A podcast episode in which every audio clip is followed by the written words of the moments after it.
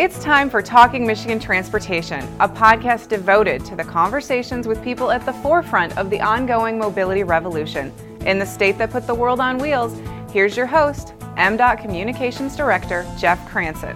Hi, this is Jeff Cranson. Welcome to the Talking Michigan Transportation podcast. This week, I'm very privileged to have with me Ken Sikkema, former Senate Majority Leader and uh, longtime legislator from my neck of the woods in West Michigan, and Bob Emerson, a former Senate Minority Leader and a Budget Director under Jennifer Granholm. And we're here to talk about uh, some interesting proposals that a group that they chair put forth uh, early in the year to uh, solve our decades long transportation funding crisis and uh, talk about where that's going, where it hasn't gone yet, but they're still keeping up the fight, and uh, everything else related to transportation funding. So, thank you both for taking time to do this.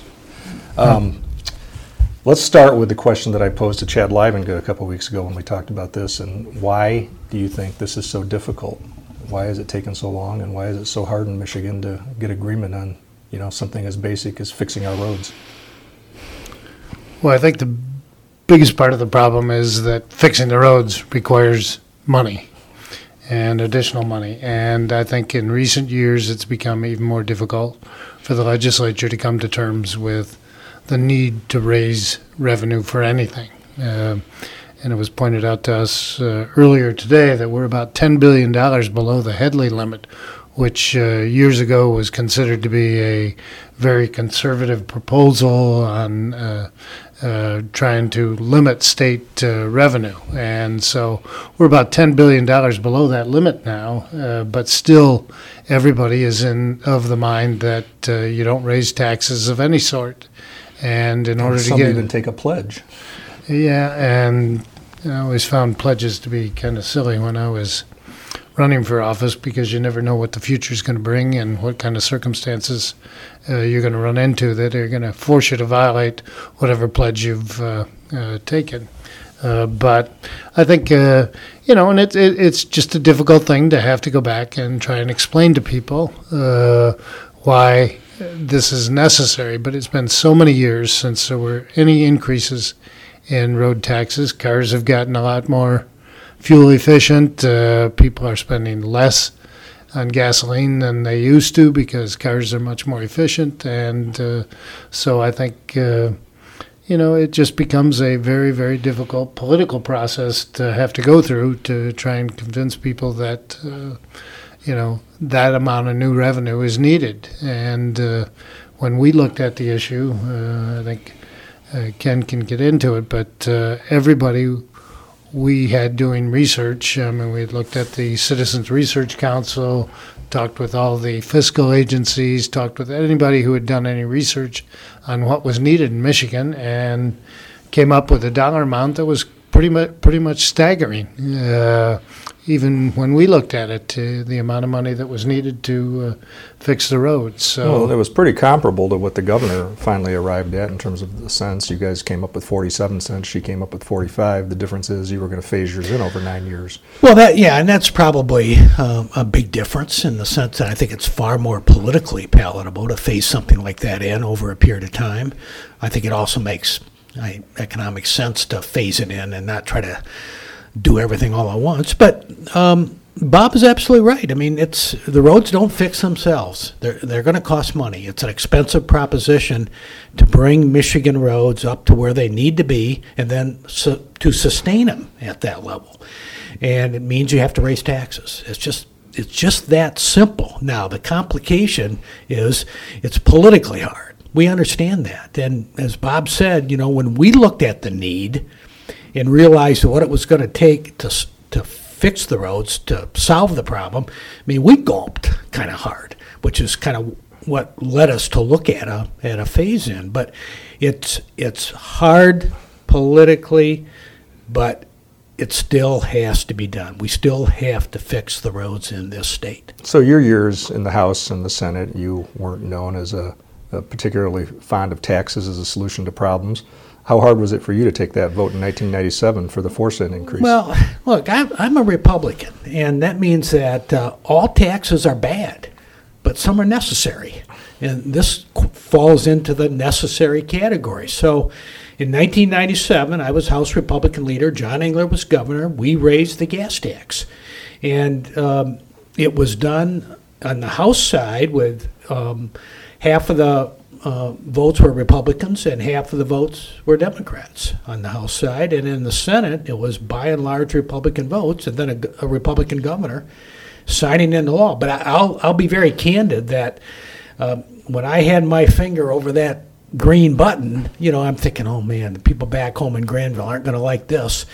But I didn't hear one peep of dissent from my constituents. So, how often, in talking with legislators since then about this problem, have you made that point? That, that nobody nationwide has lost an election because of a gas tax vote?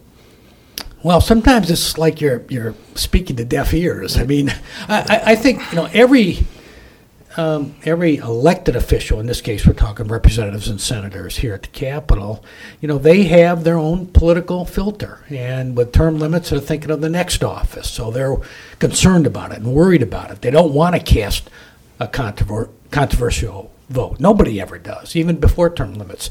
But sometimes, like I said, all taxes are bad, but some are necessary. That's sort of uh, the I would characterize the vote that way. It's a necessary thing to do uh, because, look, I mean, nobody got drafted to, to run for office. Everybody enlisted, uh, and it's part of your responsibility. And I'd say it's part of your responsibility to tell people what they don't want to hear sometimes, and that's that these roads aren't going to fix themselves. So, Bob, talk about this plan. Became known as the Grumpy Old Men Plan, which I thought was a little unfair to John Cherry and Paul Hillegonds. But talk about that and, and what it is about your years of experience that, that made you gave you kind of the, the wisdom and the oversight to, to see your way to this 47 cents solution? Well as, as i said earlier you know every research uh, study that we had looked at said the problem was at least two and a half billion dollars. And as you looked at that problem to come up with a solution required you to come up with two and a half billion dollars and uh, you know, we didn't think, and, and certainly I didn't think, uh, having been budget director, uh, that you could squeeze two and a half billion dollars out of other places in the budget. Plus, we had traditionally uh, used a uh, user fee, which was gas taxes, uh, uh, to pay for roads, and that made a lot more sense, where you could connect the use of the money with where the money was derived, and so you know, when we looked at it, uh, two and a half billion dollars was a lot of money to try and come up with. And as Ken said, you know, we looked at uh, phasing it in because as former leaders of caucuses, we knew you could get people to vote for something, but you couldn't get them to uh, vote for the whole two and a half billion dollars at once. At least I didn't think you could. And I think that's kind of been proven with the discussions that have gone on uh, in the legislature with them looking at 45 cents in a very short period of time. Uh, I think even uh, uh, uh the most liberal members and the people who would most likely vote for taxes were uh, having a hard time coming up with that. Yeah. Well, so did you guys in in your presentations and the people that came in and talked to you, the experts, talk about something besides the gas tax? I mean, there's a story out of Washington State today that after piloting uh, you know, vehicle miles traveled tax for a while. They've decided to go ahead with it and maybe seek legislation. It's been piloted other places. That goes to, to your point earlier about cars becoming more efficient. Um, we're not going to be a tolling state anytime soon. But, you know, the gas tax is the best thing we have now in terms of a user fee. But if we really want to make people that, that drive pay for what they drive, in other words, the people who use the roads most pay the most, vehicle miles traveled would be the ultimate solution. Yeah, we looked we looked at that. Uh, I mean, and that was one of the solutions. I believe they're uh, trying that method out in Oregon, and uh, uh they are uh, working out some of the kinks on that. Uh, we think it takes a long time to implement that program to retrofitting every car in the state.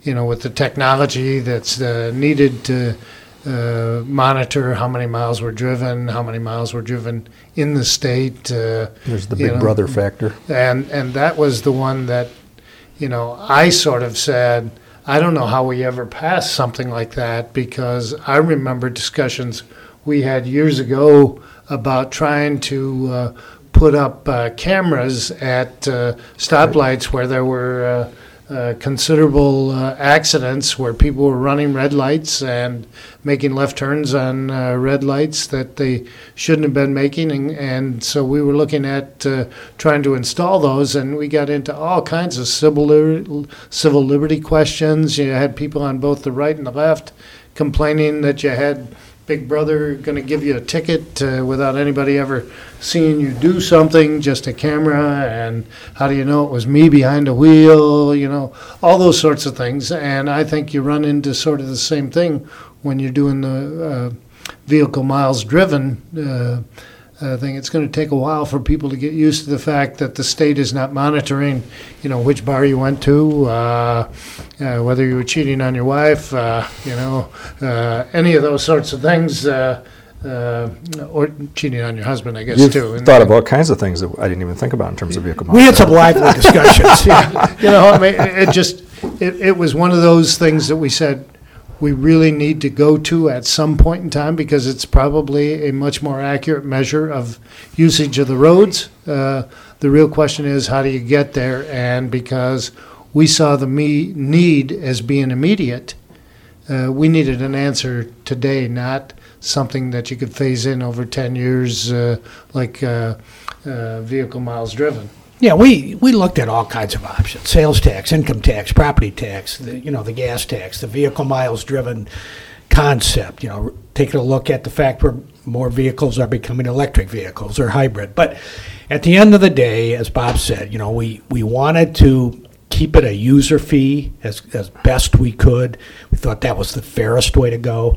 And really, in the short and kind of near term, the gas tax, tried and true, still is is the best user fee to use at this point in time. Now, if things change down the road, if 50% of the fleet becomes electric, if this technology of vehicle miles driven becomes more acceptable, then the legislature and the governor at the time can, can make that transition. But we, we felt after looking at all of the options, hearing a lot of pros and cons to the different options, that still the, the gas tax in the near and short term was really the best user fee to stick with. And the problem in Michigan, as you know, is that uh, we put our sales tax on gas, and most states don't. We're one of only a handful of states that does that, and that makes our actual price on the gas tax seem much higher than it is, and it makes it easy for opponents to say, "My goodness, if you tack this much on top of it, we'll be way ahead of everybody."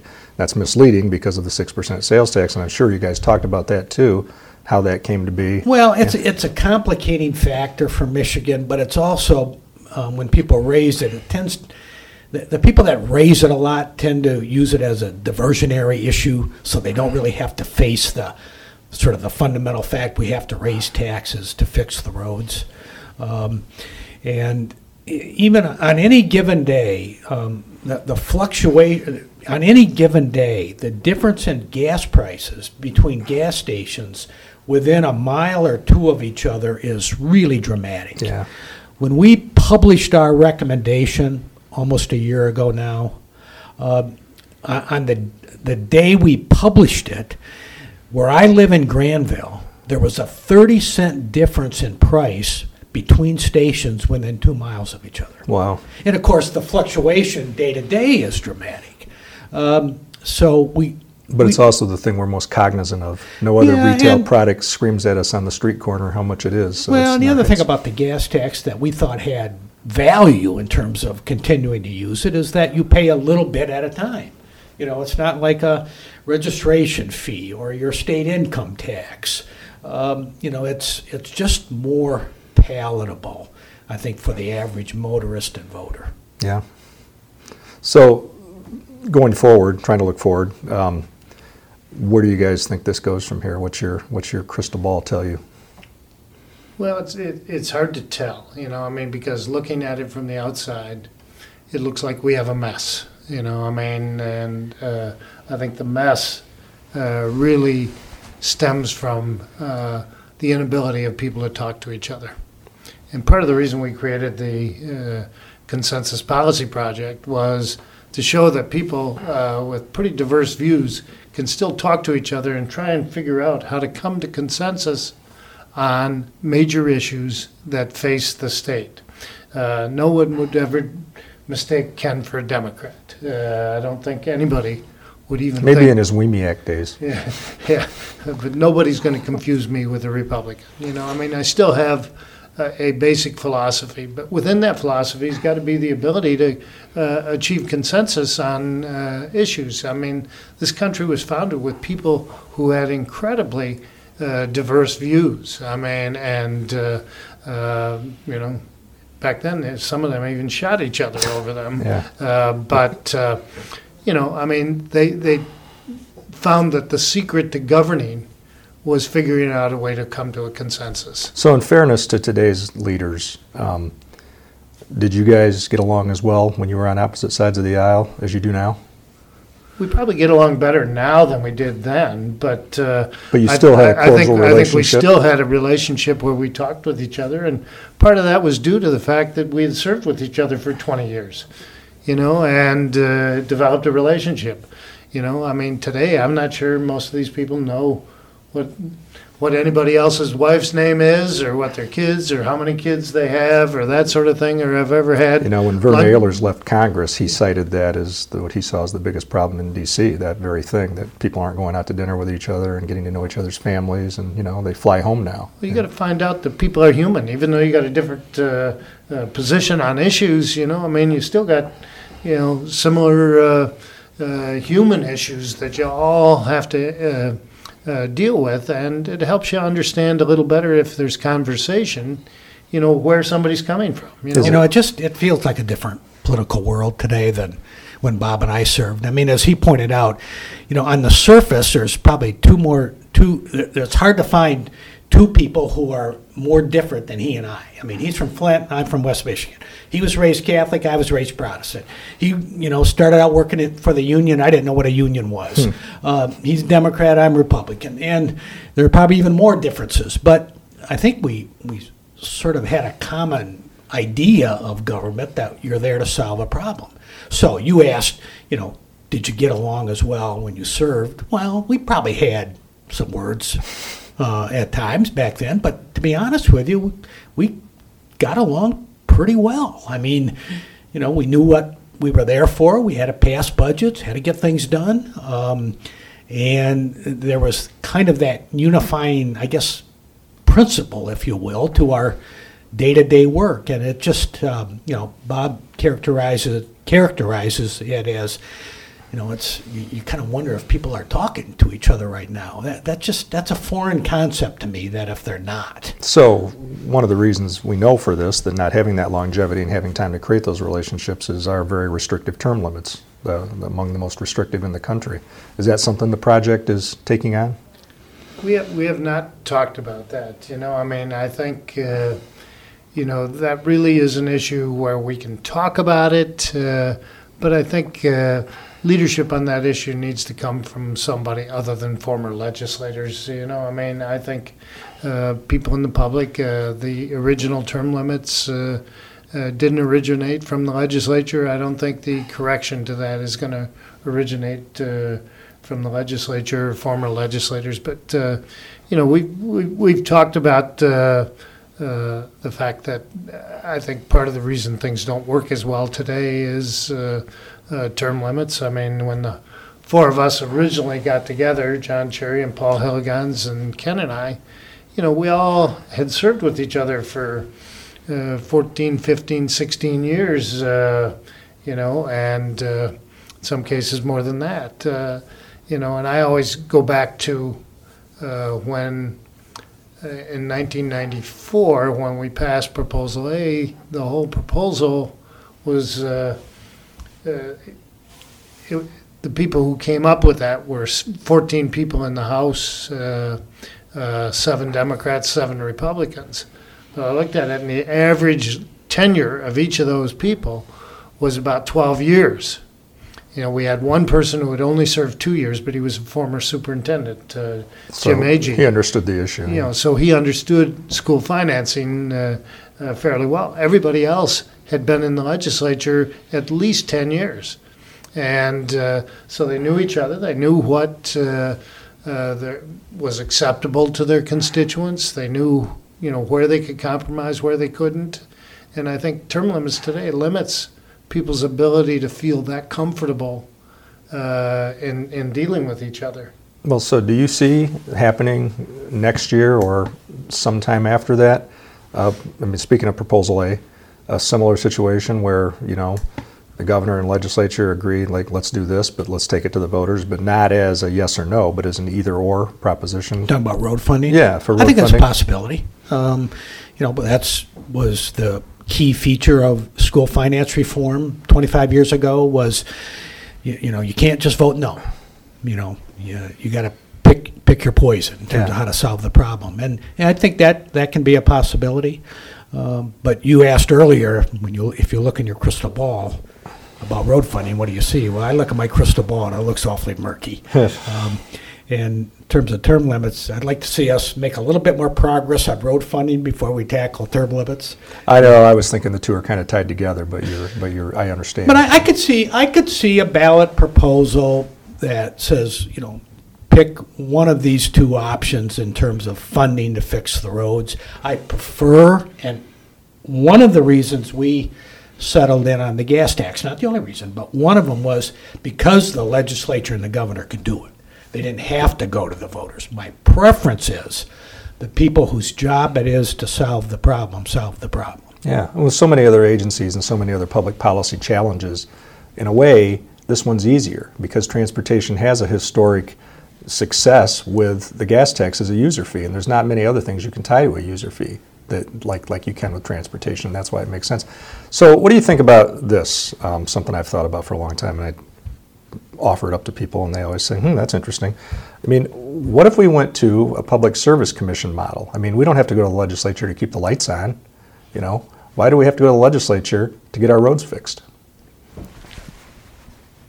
Well, you'd have to change a whole lot of history, you know, Sure. and uh, uh, I think. But uh, nobody, you don't hear people talking about their electric rates going up or their, you know, or their cable or their phone. I mean, maybe we grouse a little, but we're not nearly as aware of it as we are the gas tax.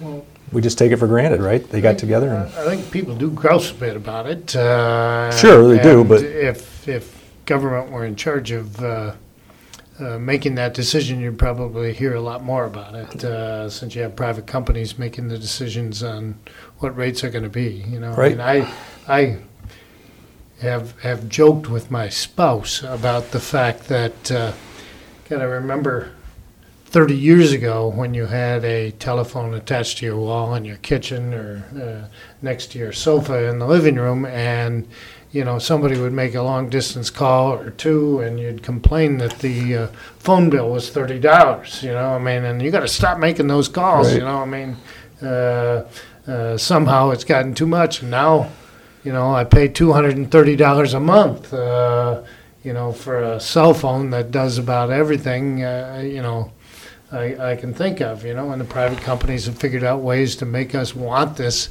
even more. You know, I mean, I think the roads and the condition of the roads are making people want them fixed. You know, and the real question is, how do you find the revenue to fix it? And uh, uh, you know, we we thought the gas tax made sense. Uh, you know, I don't think you can continually take money out of the uh, budget. Having been budget director, I, I know uh, I couldn't have found a billion dollars in the budget that uh, made sense to take out. And clearly, uh, you have a lot of disagreement in the legislature today about whether or not that budget was a serious budget that ended up being passed. yeah. So what is it you said you did on your first day as budget director? Well, you know, so you could eliminate a lot of the discussion because uh, everybody thinks there's so much waste, fraud, and abuse in state government that uh, I ordered my staff to go out and eliminate every line item in the state budget uh, that had waste, fraud, and abuse in it. Yeah. And so I eliminated all the waste, fraud, and abuse so in state thanks again government. for doing that. Yeah, uh, you know, and I don't think anybody's reinstated it, but uh, you know, Yeah. uh, you know, I mean, there is certainly uh, in anybody's mind there c- you could identify some excess spending somewhere in state government, but you're Well- not going to find a billion dollars. Well, uh, my idea of the PSC model is just that at some point, the legislature would get tired of this issue always hanging around. And if you indexed it in, in 1997, if it had been 12 cents an index for inflation, we wouldn't be having this discussion right now.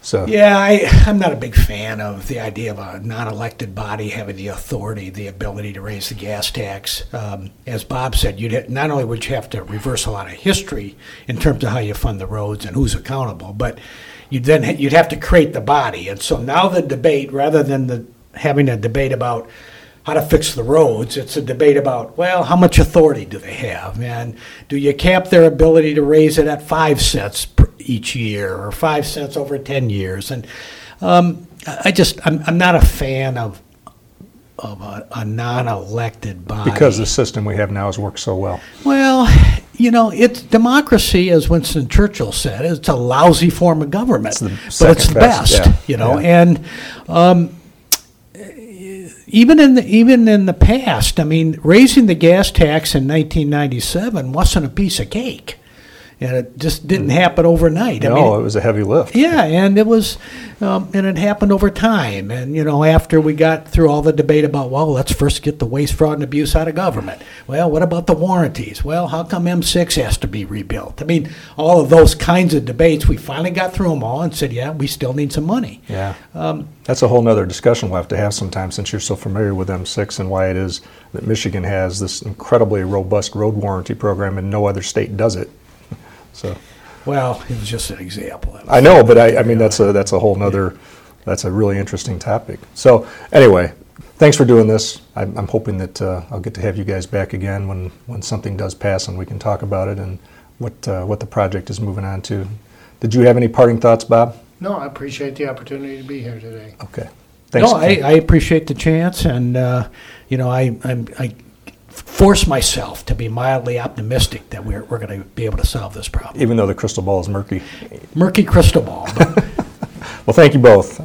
Thanks again for listening, and we'll be back next week with another episode of Talking Michigan Transportation. That's a wrap for this edition of Talking Michigan Transportation.